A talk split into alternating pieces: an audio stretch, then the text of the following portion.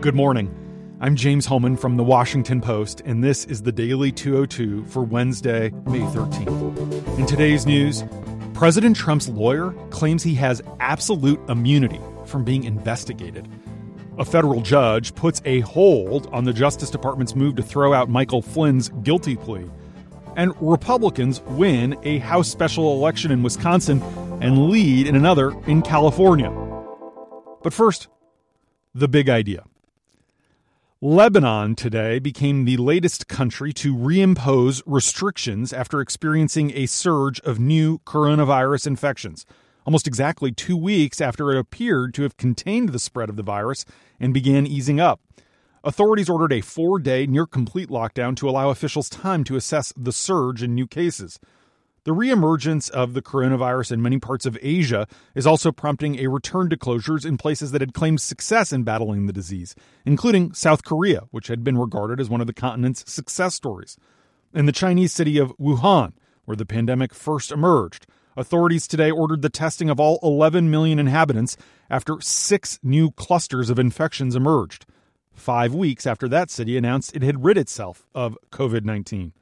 All of Saudi Arabia is going into 24 hour lockdown for the five day holiday marking the end of Ramadan, which is coming in 10 days.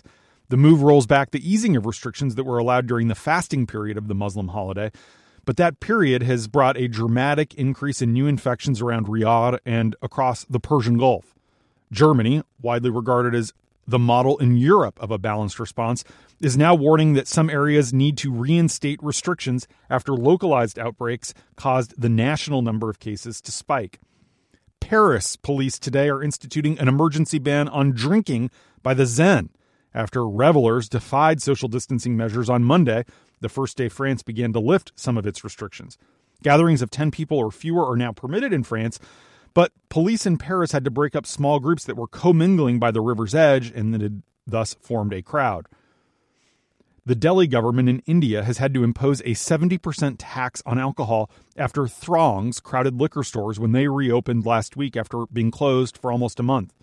The World Health Organization recommended that countries limit alcohol sales, saying drinking can make the virus worse. That order from the WHO prompted bans on liquor sales in parts of South Africa as well as Greenland, Thailand, and Mexico. But as those bans have begun to be lifted along with other restrictions, worrisome crowding has ensued. In Bangkok recently, crowds swarmed as people were able to buy liquor for the first time in several weeks. Now, I don't know about you, but I'm glad we didn't impose such restrictions. I couldn't handle the daily deluge of disastrous news and the mounting reports of dead loved ones without a stiff drink every night. And as of this morning, at least 81,663 of our fellow Americans have died from the contagion. Tony Fauci, the nation's top infectious disease expert, testified before the Senate yesterday that the real number is likely vastly higher. One of our latest fallen heroes is Daniel Zane. When he was 19 and an Army private, he went to Europe to help save the world from Nazism. Dodging bombs and bullets and surrounded by German enemy soldiers, Daniel had one purpose in mind as he bolted 80 yards through an open field under heavy enemy fire on March 2, 1945. A fellow soldier was wounded. Daniel carried the man to safety, an act of heroism that earned him the Bronze Star.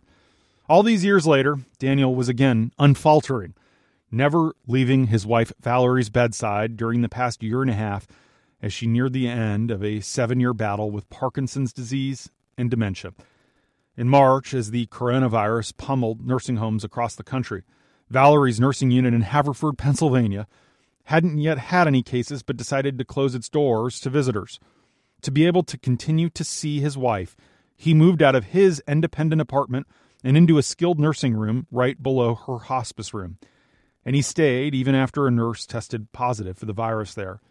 Daniel did not want his wife of 71 years to die alone. Weeks after he moved in, Daniel became fatigued and had trouble breathing. He was taken to a hospital. A day after his test came back positive for COVID 19, Valerie died. Daniel was already unresponsive. He died two days later. What's scary is that the worst pain for many is still to come. Economists from Harvard this morning project in a new study that more than 100,000 American small businesses have shut down permanently because of the pandemic. Their latest data suggests that at least 2% of small businesses in America are gone and will never come back. Meanwhile, there were growing concerns from coast to coast about civil unrest. Yesterday in Michigan, an armed militia helped a barber shop unlawfully reopen. Members of a group called the Michigan Home Guard stood outside Karl Manke's barber shop with assault rifles, ready to blockade the door if police arrived to shut him back down. They were determined to help the 77 year old reopen his shop in defiance of state orders. Dozens of armed sympathizers joined them, wearing Trump sweatshirts and Trump cowboy hats and waving Trump flags. They gathered not because they needed haircuts, but to rail against Democratic Governor Gretchen Whitmer's approach to fighting the outbreak in Michigan, which, by the way, remains one of the nation's worst hotspots. They were channeling President Trump's support of such protests, but some were also taking aim at the state's Republicans who they say have not done enough to, quote, liberate their state from safety measures that have ground life to a halt. The protest has forced Michigan's Republican lawmakers to strike a delicate balance, managing a deadly virus while also being careful not to contradict Trump or alienate his most fringy supporters. In California, a Target security guard broke his arm during a confrontation with two men who refused to wear masks inside the store, putting other customers at risk. In Hawaii, the Major General who leads that state's National Guard, warned yesterday of looming riots if the economy there does not reopen soon. Kenneth Hara said the state needs to accept risk. Some will die, he said. Hara, who runs the National Guard and serves as the state's director of emergency management, told lawmakers, quote, if we let the economy go the way it's going, I feel there will be significant civil unrest and, worst case, civil disturbance and rioting. Hawaii's economy is heavily dependent on tourism, which is ground to a halt. The state has discouraged tourists from coming by instituting a mandatory two week quarantine for all new arrivals and has paid for more than a dozen violators to be sent home. A number of rule breakers spotted leaving their hotel rooms have been arrested and face fines or prison time. Hawaii previously boasted one of the country's lowest unemployment rates, but now more than one in three Hawaiian workers are jobless, and officials have yet to offer a framework for when tourism can resume. But thousands and thousands of Americans are getting sick on the job in states that have chosen to reopen. Recent figures show a surge of infections in meatpacking and poultry processing plants. There's been a spike of new cases among construction workers in Austin, Texas, where that sector has returned to work. Austin health officials say it can be directly tied to the state easing restrictions. And that's the big idea. Here are three other headlines that should be on your radar this hump day. Number one, the highly anticipated Supreme Court arguments over President Trump's efforts to block disclosure of his income tax returns and private financial records pointed to the possibility of a mixed outcome. Moreover, several justices suggested there might be more work for lower courts to do, which could delay any turnover of the documents being sought by congressional Democrats and Manhattan's district attorney until after the November election.